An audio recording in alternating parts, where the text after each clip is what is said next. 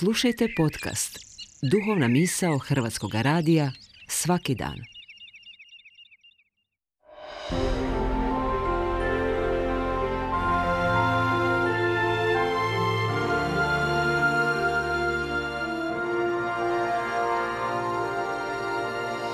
Duhovna misao. Urednica je Blaženka Jančić.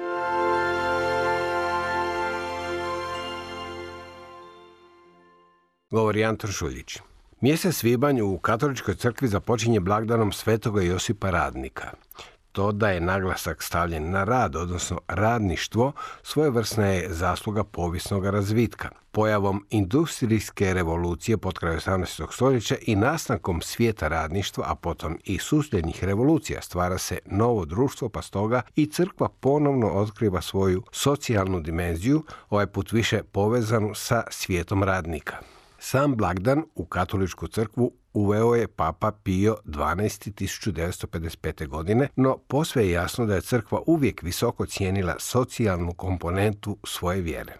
Još prije drugog svjetskog rata poznati je katolički teolog Henri de Lubac isticao kako kršćanske vjerske istine ili dogme imaju svoje socijalne aspekte, posebice u katoličkoj varijanti, odbijajući prigovore da je kršćanstvo individualistička i intimistička vjera bez posljedica na društvenome polju.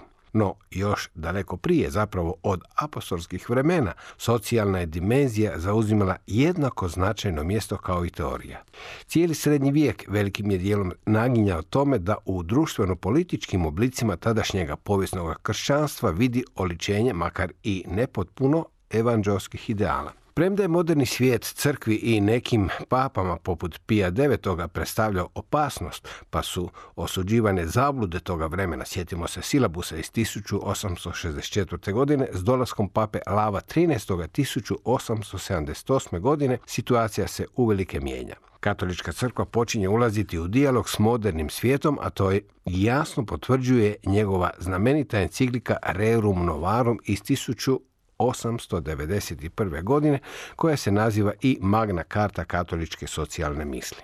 Često se čuje da je ta enciklika došla prekasno jer je komunistički manifest izdan već godine 1848. Kako god bilo, Rerum Novarum veliki je prodor crkve u moderno socijalno područje, da kako u okvirima toga vremena. Sve što se na tome području dalje događalo označuje snažni zaokret crkvene misli i djelovanja u prilog socijalnih pitanja, posebice radništva.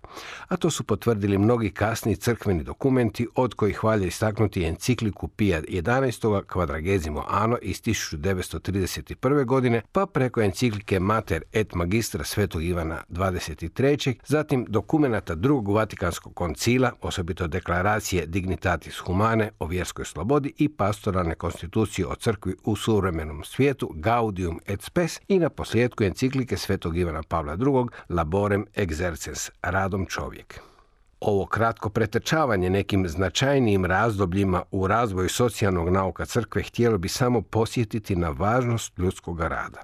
Posjećajući na činjenicu da je rad, citiram, jedno od značajki kojima se čovjek razlikuje od ostalih živih bića, Sveti Ivan Pavao II. ističe kako rad nosi posebnu oznaku čovjeka i čovještva, oznaku osobe koja djeluje u zajedništvu drugih osoba, što označuje kvalitetu njegove nutrine i u određenom smislu tvori samu njegovu narav.